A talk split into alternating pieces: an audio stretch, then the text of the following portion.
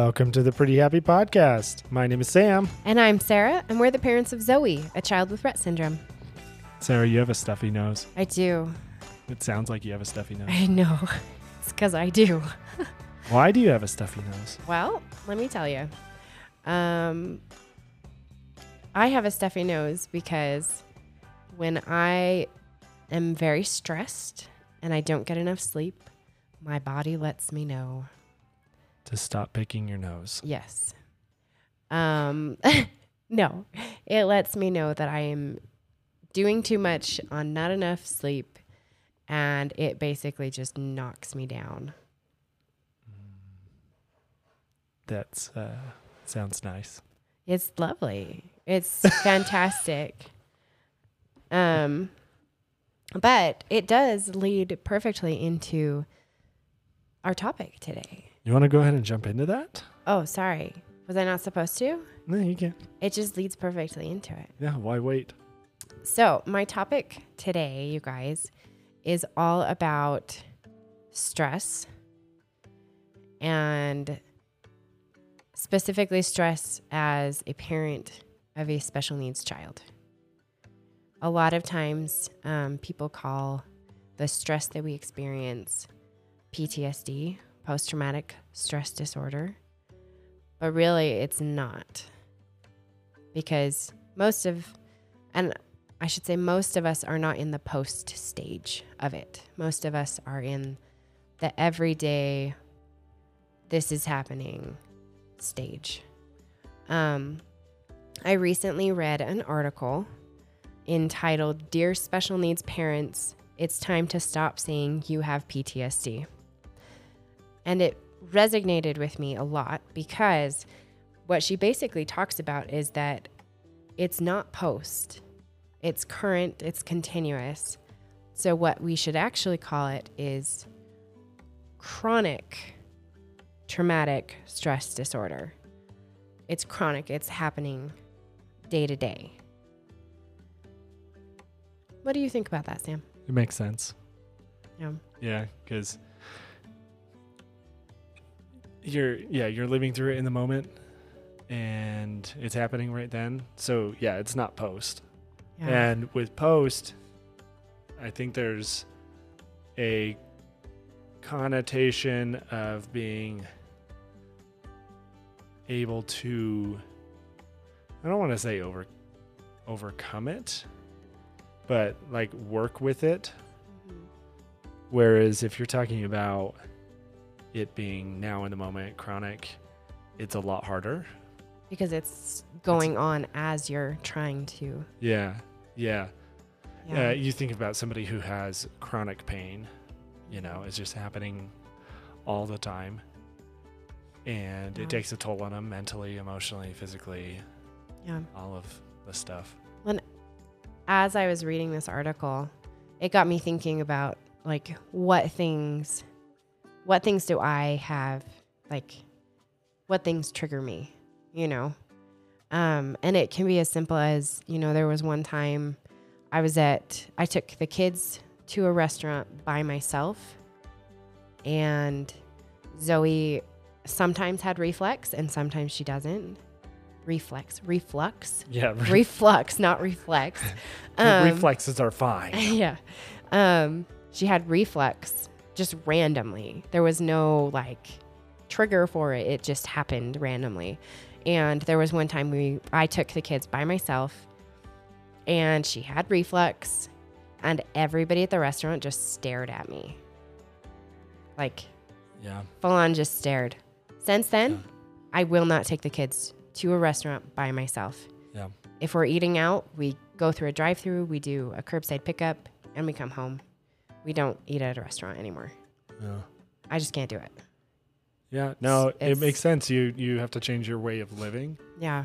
For some reason, IBS keeps popping into my head.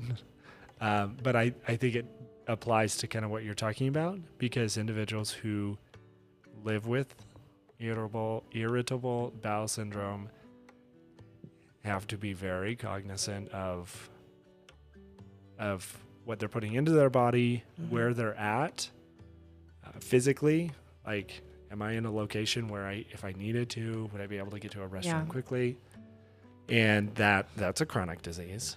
Yeah. And that forces people to change the way that they live. And so does Rett syndrome. Yeah. Well, and I think about too, I think about the happy stuff, and even the happy stuff that happens, I still have in the back of my mind that there's all these worries and concerns. Like, for example, when we went to Disneyland when Zoe, right after she gotten her diagnosis. Yeah. And the whole time we were there, I was happy to see her walking around, but at the same time in the back of my mind, thoughts of, is this the last time she's going to do this? Is this, the last time we'll experience this? And it's just this constant, whatever she does, even when she hits something huge, like holding her cup, in the back of my mind, there's this, is that the last time she's going to do this? Yeah. And it's really hard because you want to live in the moment and you want to enjoy those milestones. And at the same time, there's this nagging in the back of your mind saying, is this the last time? Are you going to see this again? And even, it can be as simple as, going to the hospital. We had our 8-month-old had to go in for an EKG. He's fine now. He's fine. He was fine then. But, well, obviously he wasn't fine because we were going for an EKG.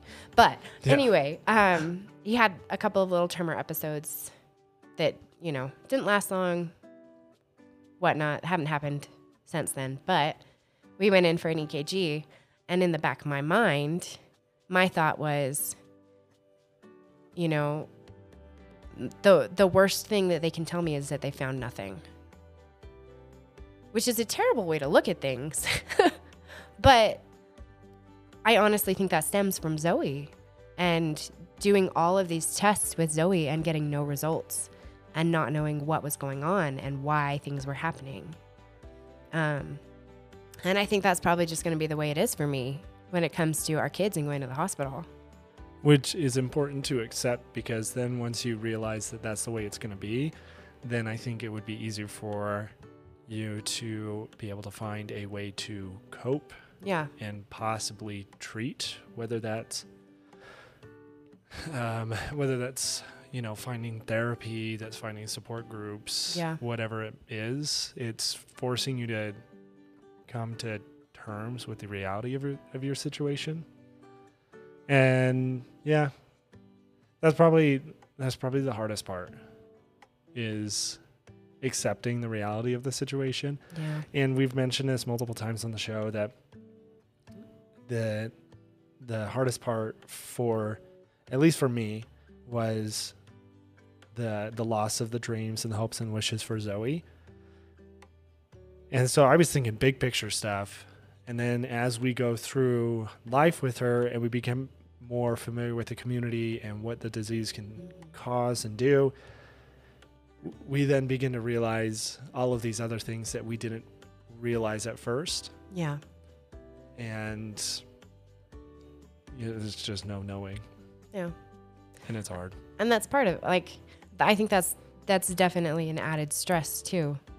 There's so many things that we as special needs parents have added to us that, there's things that I worry about with Zoe that I never see myself worrying about with our other kids. Yeah. It just doesn't happen. And that's, going back to this article, that's why it's CTSD, Chronic Traumatic Stress Disorder. Yes. No P. At least for us at this point. Yeah. And Megan, the woman that wrote the article, she says this, and I echo her thoughts, where I'm grateful that it is not PTSD, because that would mean Zoe isn't with us. Yeah. So I'm grateful that I get to have CTSD as opposed to PTSD when it comes to our journey. And, you know, and I think that's why it's so important to take care of yourself. Clearly, I have not been doing that since I am sick right now. But, you know, that's something that, especially as parents of special needs kids, we need to take care of ourselves. We need to, you know, do what you need to do to get your sleep, to get whatever it is that you need so that you can continue to care for your individuals.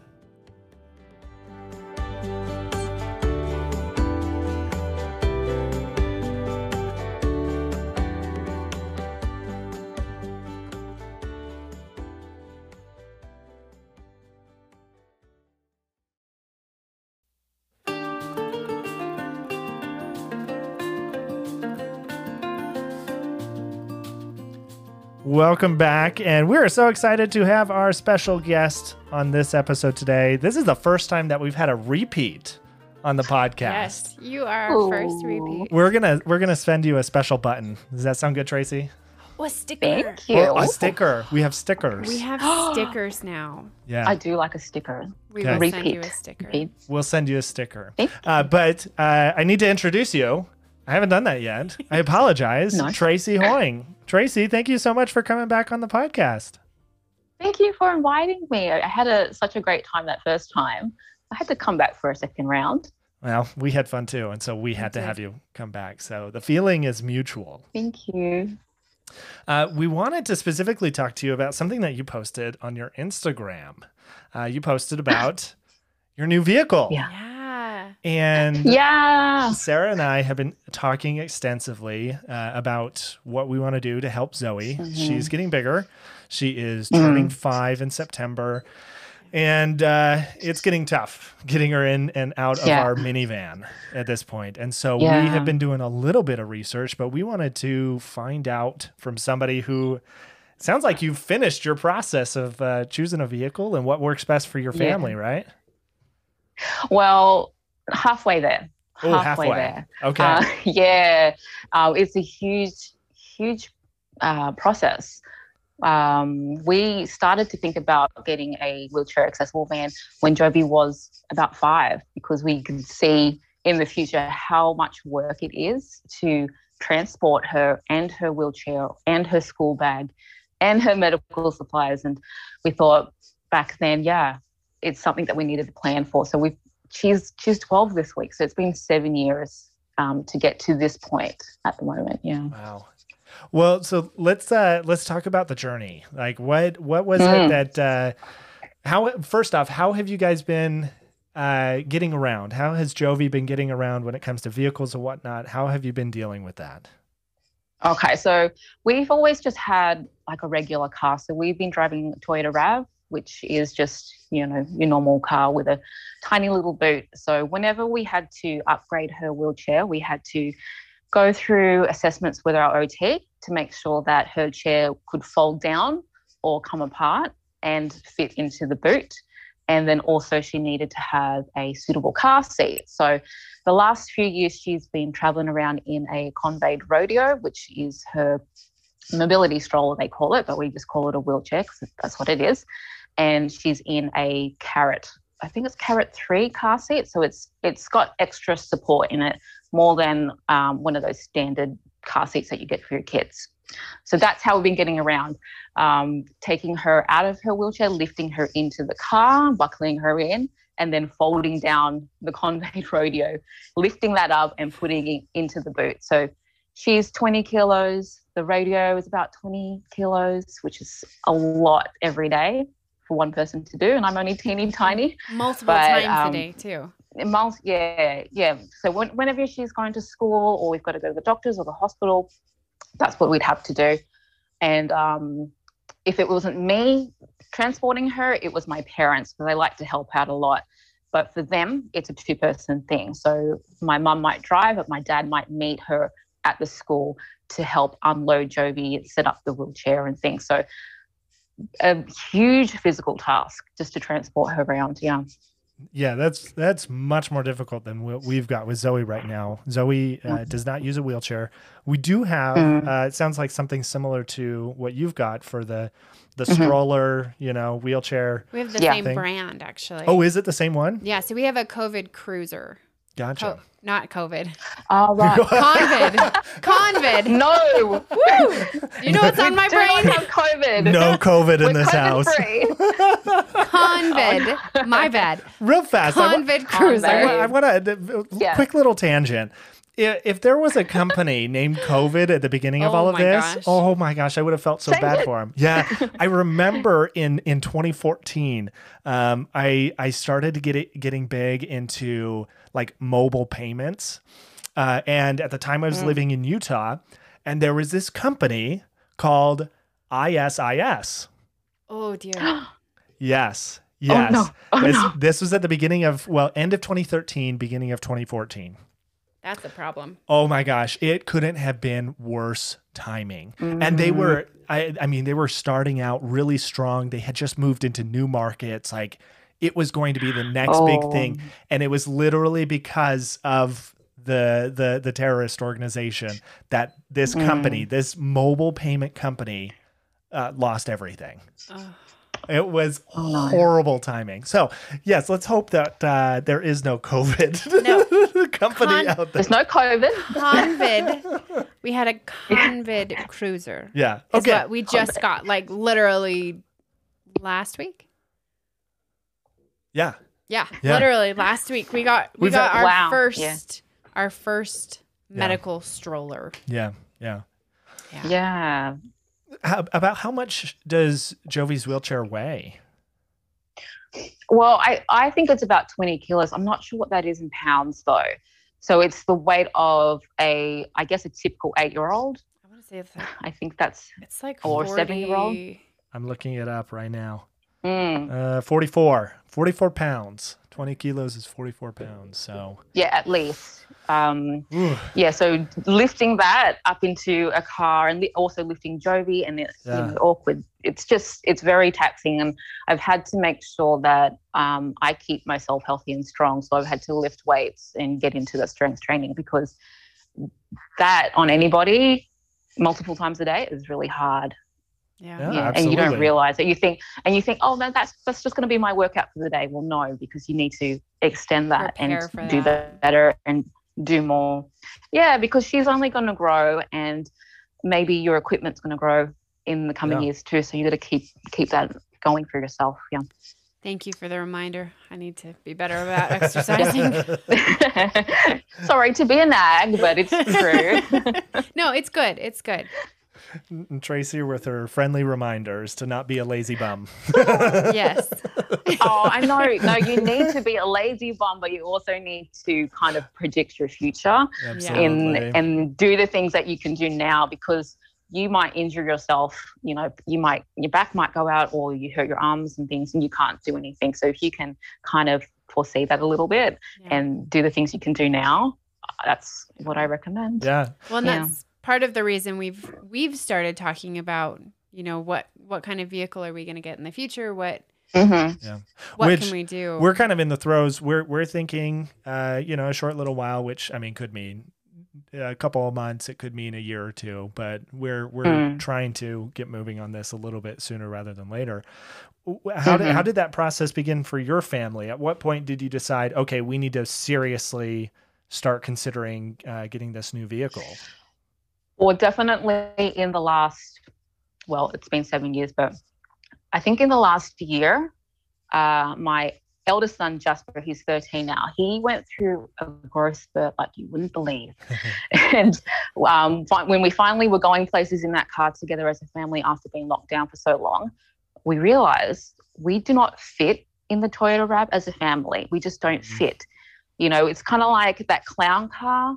You know, everybody, I'm in there fine. I'm tiny. I'm 5'1", and I haven't grown since I was 13. But my son and my husband are tall. My son's taller than me now.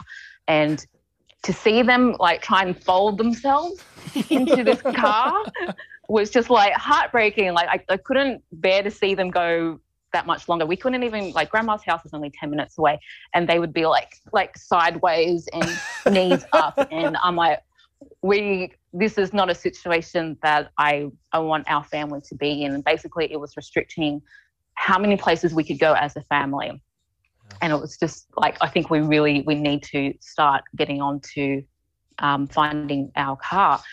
The process I thought that we needed to take was to, here in Australia, to get a wheelchair, the car modified. It has to be, I think now it's 5 years or younger, so it has to be like quite a new car. It used to be 3 years or younger or newer.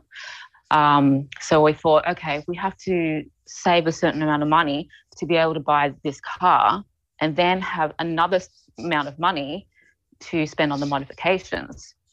So in my head, I'm calculating we need to at least save $60,000 to $80,000 Australian dollars. That is incredibly hard and stressful on anybody, but especially a family that is basically a single income family and not that much of a earning. You know, we're not in the big bucks here. My husband works at the hospital as a dental assistant. So the calculations to save $80,000 just for this car, and we also need to move into a single-story home. We're in a double-story still. Very stressful financially to get to that point. Yeah, so last year, I'm so grateful for this person in our local Rett Syndrome Facebook group. He had mentioned that they had bought a imported Japanese car that was already converted with a wheelchair ramp, and I'd never heard of it before. So I screenshotted it and I wrote it down and I started to look into it.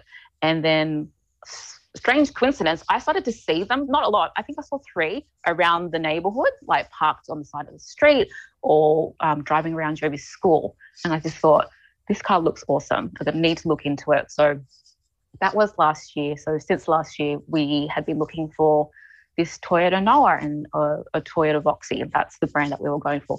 Much cheaper because it's already converted and less than half the price that we had planned on spending. So that's, it was a revelation. I was so relieved. And so since about like last October, we've been looking for one. So these specific Toyotas, they're designed specifically? I don't think so. No. I think they're a regular car, but in Japan, for some reason, a lot of them had been already converted over there. I think because it's just like driving it, well, spoiler alert, we got one, but driving it is just, it's such a cool little like car. It's not a huge car. So, I think they already had them converted over there. And then there's a dealer in Sydney that imports them. Yeah. And that's how we found it. That's awesome. And so you're saying that it's a fraction of the cost compared to what you were looking at for an Australian brand or a Korean brand or an American brand? Yeah, me too. Yeah, I'm not sure about American cars and things, but like I said, we had planned on we needed to save at least $60,000 to $80,000 just for this car. And when we found this particular Toyota Noah, it was less than half of that, which was doable. I still needed lots of financial help from my family. Like thank God for them, but definitely not a stretch for our family, which is something I'm very grateful for. Yeah. Well, this is an example of another one of those things that pops up in families of individuals with special needs you don't think about as somebody on the outside looking in. You think about, okay, if they've got some extra doctor's appointments that they're going to and they need some additional help in education. We don't think about the transportation part of it.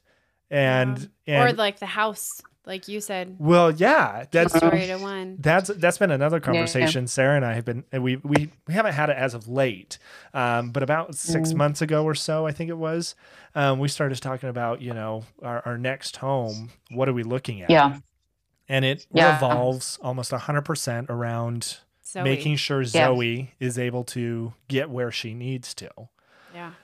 Which in turn limits the not only is the inventory limited in the housing market right now here in the United States, but it just limits it even more because now we're not looking at a split level home. We're not looking at a two-story home. We're looking at a single story. Those automatically get crossed off. We've got to have a single story home because she needs to be able to get around and she can't go up and down stairs. I think we've been looking for the house for just as long as the car, and we have local real estate agents that want to help us out and try and find a single level house, but there really just isn't anything in the area. We love the area because there's schools in the area, and we don't want to be driving, you know, more than an hour a day with her. But yeah, it's hard because the next house will have to be our forever house. It will have to be a house that Grovey. Do I know my daughter's name? It's Jovie. that Jovie will grow up in, and that she will be taken care of in. And that's a daunting process because you want to get it to a point where you don't have to renovate so much because you have to think about accessible bathrooms. You know, where is she going to get changed? Can we do therapies at home? Is everything level? Can she get from the car into the house without ramps? Or if there's, in our house at the moment, our garage is separate. So if we need to get to the car, she's out in the bad weather and our backyard floods. So it's like, we need a boat. But it's those things where maybe if you didn't have a child with these additional needs, you might not think about it. You would just go and find a house that you loved. And the same with the car. You would just buy a car that you really liked, you know, and you could just buy it off the lot. And it might not take you as long. But for these things, you have to think ahead and plan ahead financially most of the times. And then why I say that the journey is not finished. Actually, I should finish with that story. So we did find, I've been trolling the car sales website, which is like where dealers list their cars. And I found the Toyota Noah that I thought was the one about 3 weeks ago. And we went out to see it a couple of weeks ago and straight away test drove it. Perfect. So we have been driving it now. It came last week, maybe 10 days ago. And I've been driving around for a week and it's awesome. I love it. But we're still, because Jovie's Convaid Rodeo doesn't have the wheelchair tie downs, I can't use it in the car yet. So I am still folding it up and I'm putting it in the back and I'm still having to lift Jovie deeper into the car now because it's a bigger car, which is awesome. But we still have to get her into the car and strap her into the car seat. So the next part is that I need to We had a wheelchair assessment. We need to do another wheelchair assessment because we have a new car or a different car to our first assessment. And then we need to have it just checked. It's all compliant, so it's all legal, but we need to have it checked to make sure that we don't need to do any modifications to the tie downs or the seatbelt in there. And then we can order the wheelchair, which might take maybe 6 to 8 months. And then she can go in the wheelchair in the car. So we're almost there. I am happy to be at this point, though. Like, it's still a process. But, my gosh, you're right there. You're right on the cusp. We're almost there. I didn't think about that either with, being able Neither to. Neither did I. Yeah. Well, and we're not thinking about it because we don't have a wheelchair in our family. Well, actually, we're oblivious to much of the additional stuff that comes along with it. I did think about it with this stroller. Okay, you're better than me then. Well, I'm staying out of that one. I'm staying over here. I did think about it with this stroller because Zoe does ride the bus home. So the question is, do we send her with the stroller on the bus or do we not? But Typically, Zoe is ambulatory enough that we don't send her in a stroller. We just send her. Send her in. So, we did not get the hookups, the attachments, it's like tie downs or something. The loops, I don't know. The hooks, the But it is a good thing to bring up, especially to anybody that's listening, when you decide about a wheelchair, is to get those transit tie-downs, because like you said, like for Jovie, if she went on the school bus to do an excursion, she would need to either provide her car seat, the one that we've got in the car, so I had to take it out and then put it in their bus, and then also fold up her stroller and put it in there, her wheelchair and put it in there, or she would have to have a wheelchair with a tie-down. So that's another thing to consider if your child is going to be driven around, not by you, if she's going to be, if they're going to be in a like a bus with the wheelchair tie-downs and things, then definitely order them if you're going to use them, because we didn't order them because on the Convaid Rodeo, because we were transporting her around anyway. Now I see the value in letting her have that freedom, have the school have that freedom to take her on excursions without asking me to transport her. I still do it, but that's just an extra thing that you have to do because you don't want them to miss out on things. Yeah. So you have to be the one that transports them. Well, but it also gives her a sense of freedom because she doesn't have to have mom or dad or somebody else right there with her, which is great. You know, us as parents love being there. But, I mean, I remember as a high school kid, my mom said that she wanted to come with me on all of my little trips that I did with my music groups in high school. And after this first one, I said, Mom, I don't want you to come on the next one. And I mean, she was hurt. She was hurt by it. And Mom, if you're listening, I'm sorry I did that, but I just wanted a little space.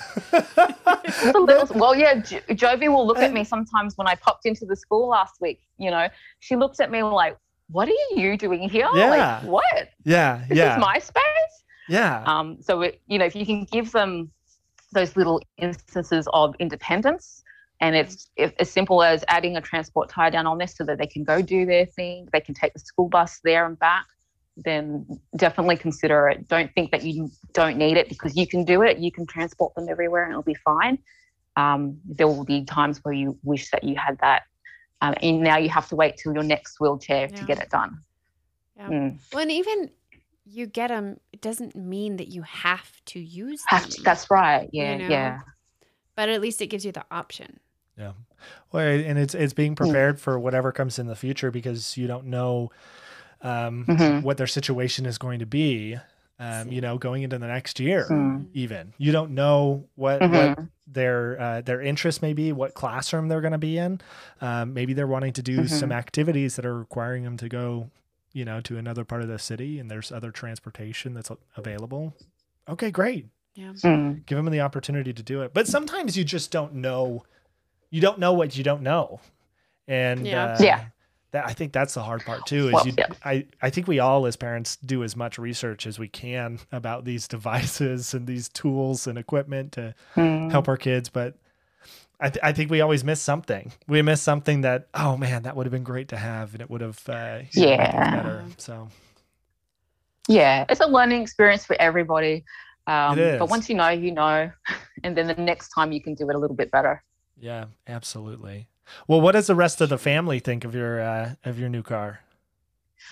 They love it. They love it. My son loves it because there are little DVD flip downs or TV screen flip downs in there, and we can watch our shows. It's much bigger. He's not cramped in there. You know, Jovie is very curious about it. I brought her up to it and she looked in it like, what is this? And then the first times we've been in it, driving to school, she's got this big smile on her face. She loves it. She knows that it's Jovie's car. On the key ring, I've got a Jovie key ring. It's her car. All the space for her. All her shows are loaded up to go. So much. It's just a load off, I think, for all of us. I think we realized how much we needed to upgrade.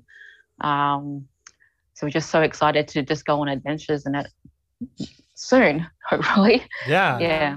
Yeah, hopefully sooner rather than later. Well, what were some of the features of this new vehicle that, or when you were starting to search for a new vehicle, what were some of the features that for you were must-haves? Well, it just, we ended up getting a Toyota Noah, and it ticked all the boxes. So I wanted an electric ramp. I know that some people prefer manual, because if something happens to the motor, then you can at least, you know, open up the ramp. But just for our sake, because we knew that we wanted to preserve our backs basically and our arms, an electric ramp, we needed to have enough space for every family member. So this car has 1, 2, 3 in the back, a wheelchair space, and then a passenger behind me, and then obviously the passenger in the front. So I'm trying to do my math. It's a Monday. Hold on. 1, 2, 3, 4, 5, plus the driver. So 5 in the driver and the wheelchair space. So it's more than enough that we needed. That's really all that I wanted. But this particular car also has a reverse camera. It has an automatic sliding door. So I can press a button on the keychain and it opens up for me, which has been actually a big help for school drop-offs and getting Jovie in and out of the car. And that's really all that I asked for, was just those few things. And we got it. Yeah. So I have a question. This is debated among people with wheelchair accessible vehicles. Do you get the side or the back ramp? I wanted a back ramp, to exit through the rear of the car.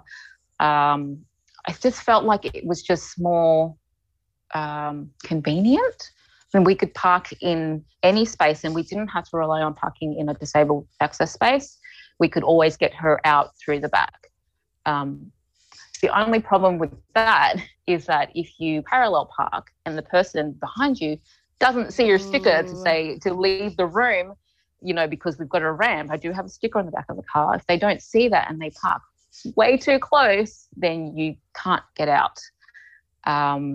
We haven't had that problem yet, and I hope we never do, but that's the only thing that I could see could be a problem.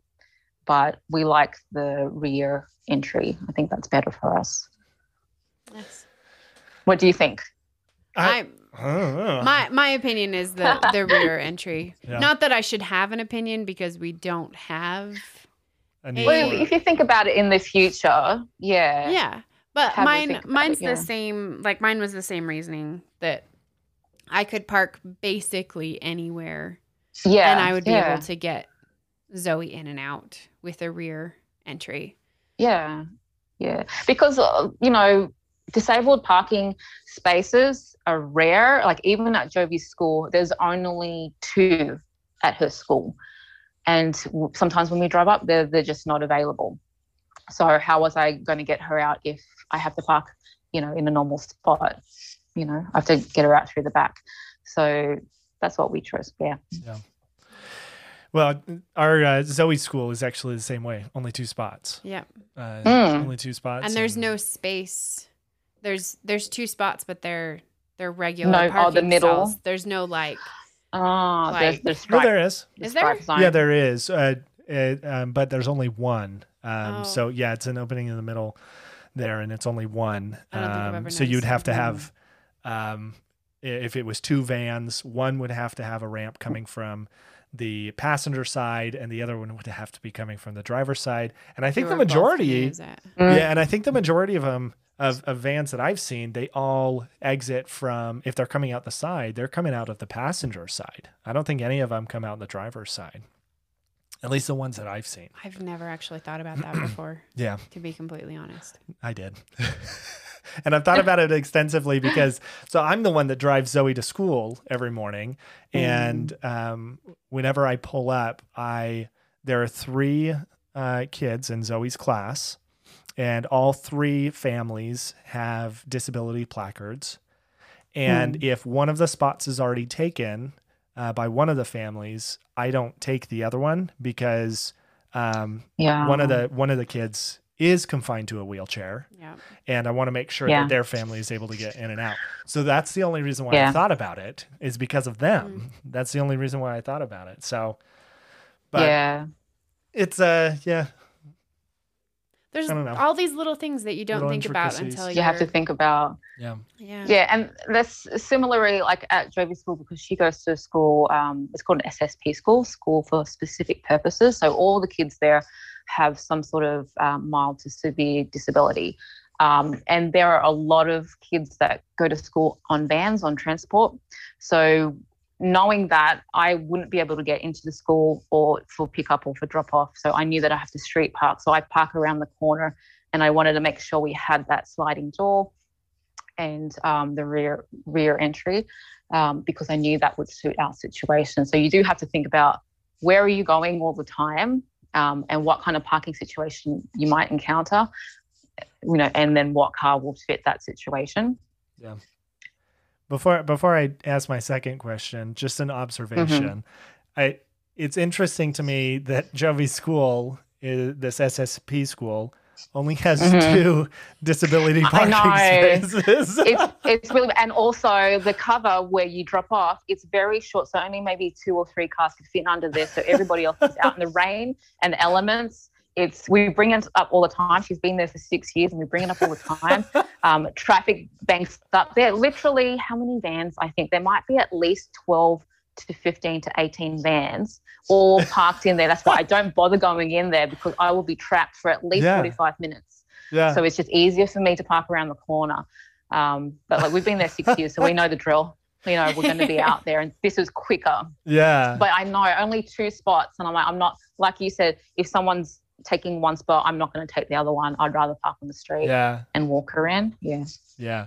It's just, it sounds like they need a traffic manager to come in, you know, and there is somebody. Actually, you can't, when you come out of the driveway, because the gate is so narrow, you can only really fit one car at a time. So you have to turn left. You can't turn right anymore, because it was just you're waiting to turn right on back out to the road, and you'd be there for like 5 minutes, 10 minutes, and everybody's, so it's a whole situation. We've brought it up with the principal many times, but you just, you know, get into it and know what you got to do and what time you've got to get there, so that you're not caught up in all that hullabaloo. Yeah. Anyway, so the question though that I had was, had your family looked at any other types of vehicles or changes to the vehicle, such as like a crane that Jovie's chair was able to go into and it would lift her up into a vehicle? Had you looked at any of those other options? Well, the crane, is it called a crane or is it called something else? I don't think it's called a crane, but I can't. It's hoist. There we go. There we go. Thank you. Yeah. Yes, a hoist. Because a crane, I just imagine like a building crane. I'm like, no. Got to call him in to lift Jovie up. Well, basically, I know.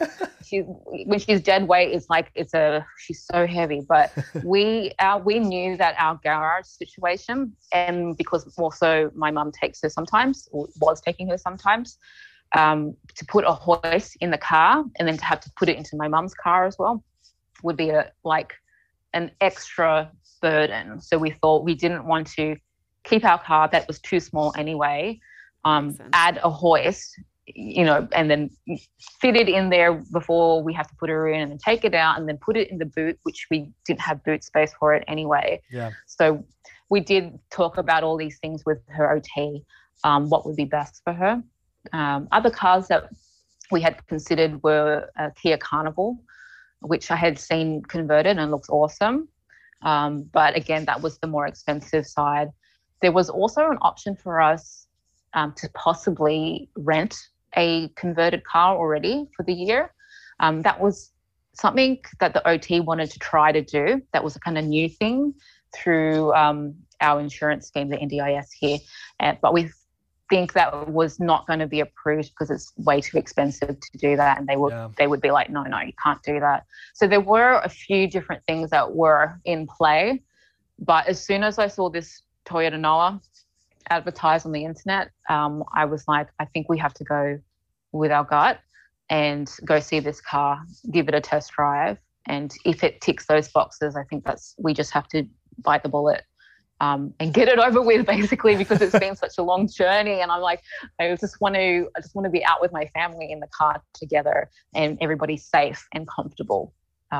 So I'm lucky that it's worked out for us. Yeah, and you don't realize how much of a toll it takes on you when you do it, until you have to do it over and over again. Because the first couple of times that, you know, we started having to do it, it was like, okay, yeah, you know, as Zoe's gotten bigger, this is more difficult. Yeah. It's getting harder. It's getting so much harder. It's getting so much harder. Zoe's so long. Yeah, so I was going to say, it's not just the weight, it's the height. Yeah. Yeah. The way that they're grown. It's awkward. Not that they... It's really awkward to, like, carry the weight. Fold her up. Uh-huh. Yeah. Yeah. Head down, knees up, and then, like, Tetris her into the car seat and then load us down and then, you know, go reach around and get the seat belts going. It's a whole thing. Yeah. It is. And you do that every day, at least twice a day every day for years. And then you realize that something's got to change and you need to take care of yourselves, basically. Yeah. Yeah, absolutely. Absolutely. Well, what would you tell families who are looking at or considering getting a vehicle similar to yours? What would you tell them to look for and think about? Think about what kind of wheelchair situation they have currently and what they think they're going to be needing in the next 3 to 5 years, probably 3 years. And if you think that you are going to have a hard time, like we have been having a hard time physically carrying her in and out and all the things, then you need to make plans, financial plans. Have a look what's available in the market around you. We're lucky because I think we live in Sydney, we're near the ports. I know that I spoke to another dealer before this one and they said they have lots of these cars stuck on cargo ships. So we were lucky in the sense that these kind of cars were available to us. So think about what's available to you in your area, what the price range is going to be and how much you're comfortable spending. And then save and talk to people in your area and talk to your therapist to see what they think. And really seriously think about it. Don't leave it too long because you'll only wear yourself down. Absolutely. Thank you so much, Tracey, for coming back on the podcast. It was so great chatting with you again. Thank you for having me. Absolutely. And if you want to find out more about Tracey and her family and, of course, her wonderful daughter, Jovie, you can check out their website, teamjovie.com. Is that right? Yeah. All right. So go check out their website, and you can check them out on social medias as well, and you can connect with them there.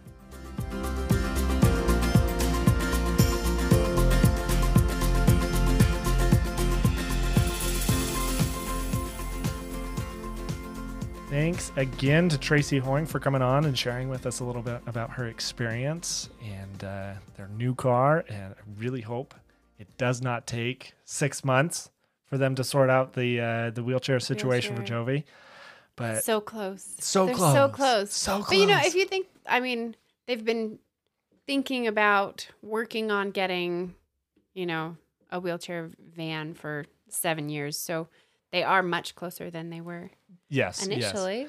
If it did take 8 months, 8 months is closer than 7 years. Yes. So, well, there's a lot to think about. And hopefully after this conversation that we've had, I know that I feel a little more enlightened about the process and it gives me some more things that I can think about and I can discuss them with you. And hopefully we can be a little more educated in our decision when it does come time for us to make that. And hopefully that's the same for all of you listening today. Sarah, it's time for Can't Leave It. Can't Leave It. What can't you leave? Well, I'm pretty sure it's because of quarantine and COVID and all that jazz. But everybody's started doing like renovation DIY projects on their homes. Or at least it seems like everybody is doing these projects and things. Is this going to cost me money? No, because we live in a rental. And that is Give it away. Whoops. We're poor. So, you know, just because you live in a rental does not mean you're poor. No. Don't give away our wealth either, okay? Well. Anyways. DIYs. Anyways. So everybody's doing all these projects, and it makes me want to do them, but I can't for the reason I have already given away, because we're in a rental. So I don't get to do all the DIY projects that I'm seeing everybody else do. And there's a little part of me that is very saddened by that. There's another part of me that knows I would probably get, you know, a quarter of the way through the project, and then it would sit because other things are more important than whether I have the right molding on my ceiling or whether I have batten board on my walls. Oh my gosh. I'm learning all these new terms because I'm watching other people do the things that I kind of want to do, but I don't like painting. And almost everything involves painting of some sort. I enjoy painting to an extent. Really? I said, hold on a second. I said to an extent. Am I wrong? If the extent is one bathroom and half a wall, then yes. Exactly. That's my extent. Judging me. Well, you're judging me. Okay. And let's be honest, you're grateful that we are where we're at, because I'm not doing all of these projects while you are gone. That is true. You're not coming home to, half a wall missing or something. Yeah, that is true. That is true. So, anyways, that is my can't leave it. Sam, cool. What is your can't leave it? Well, for the past several episodes, I've been keeping you apprised of the important world of Eurovision. That is not my can't leave it. Oh. However, it is music related. You know where I'm going with this. I think I do, and I'm actually really excited about this one. So I there you go.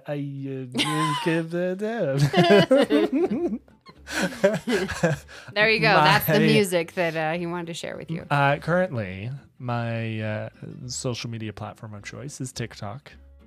I will happily share my data with the Chinese government because Facebook has all my data.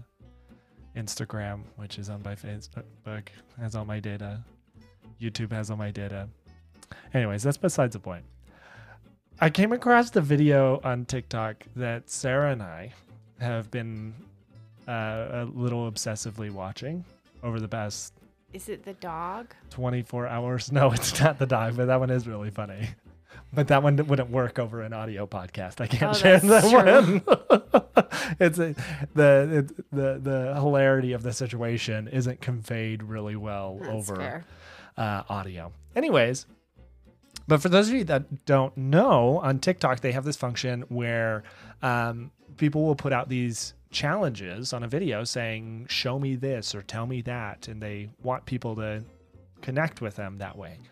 And so anyways, there's a musician and he decided to do this challenge.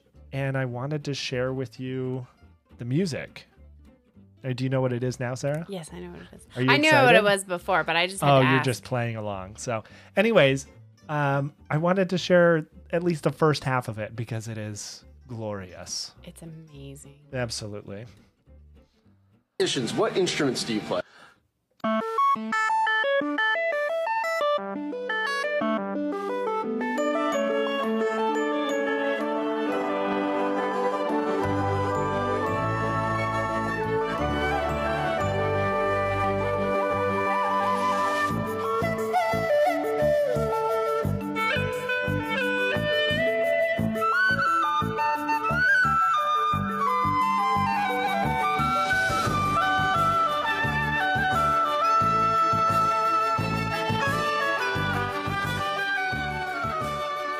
Is that not the most beautiful thing you have ever heard? Okay, but what is the craziest part? How many instruments? So in the end, it is 13 instruments that he is playing. 13. He himself alone played all of those instruments. Obviously, he's not playing them all at the same time. Well, physically impossible. Yeah. But that was one guy.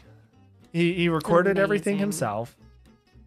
I never would have thought, if I was in his position to put it all together like that in a rendition of Fireflies. And it's now my new favorite cover. It's awesome. It's I've always been a big fan of non-traditional Western music instruments. you know, this typical stuff that you're going to see in a symphony orchestra, wind ensemble, something like that. It's always been incredible. And that's what he was playing, is just all of these. I mean, I think they're all mainly from China. I did a little bit of research into them before this, and it seemed like most of them, if not all of them, were coming from China. And he plays them so well. That's the part for me that's like, it's one thing to be able to play it. It's one thing to be proficient at all of those and to be able to put it all together. And anyways. What if that's the only song he knows on all of those instruments? He doesn't, luckily. I looked at the rest of his videos, and they're pretty good. So anyways, I will leave a link to that video so you can obsessively watch it over and over again, unless you don't want to be tracked by the Chinese government. Then you won't be able to watch it. So. And with that, thank you so much for joining us for this episode. Be sure to subscribe to the show wherever you get your podcasts so that you're notified when we publish episodes, which is every other Monday morning. And please leave us a rating. Leave us a message or a question on the Anchor app, and you can become part of the show. Follow us on Facebook and Instagram at Pretty Happy Pod, where we share episode clips, news and updates, and photos of our adorable daughter. If you would like to be interviewed on our show, reach out to us on any of our social media accounts, or you can send us an email at prettyhappypod@gmail.com. For more information about Rett Syndrome, visit rettsyndrome.org.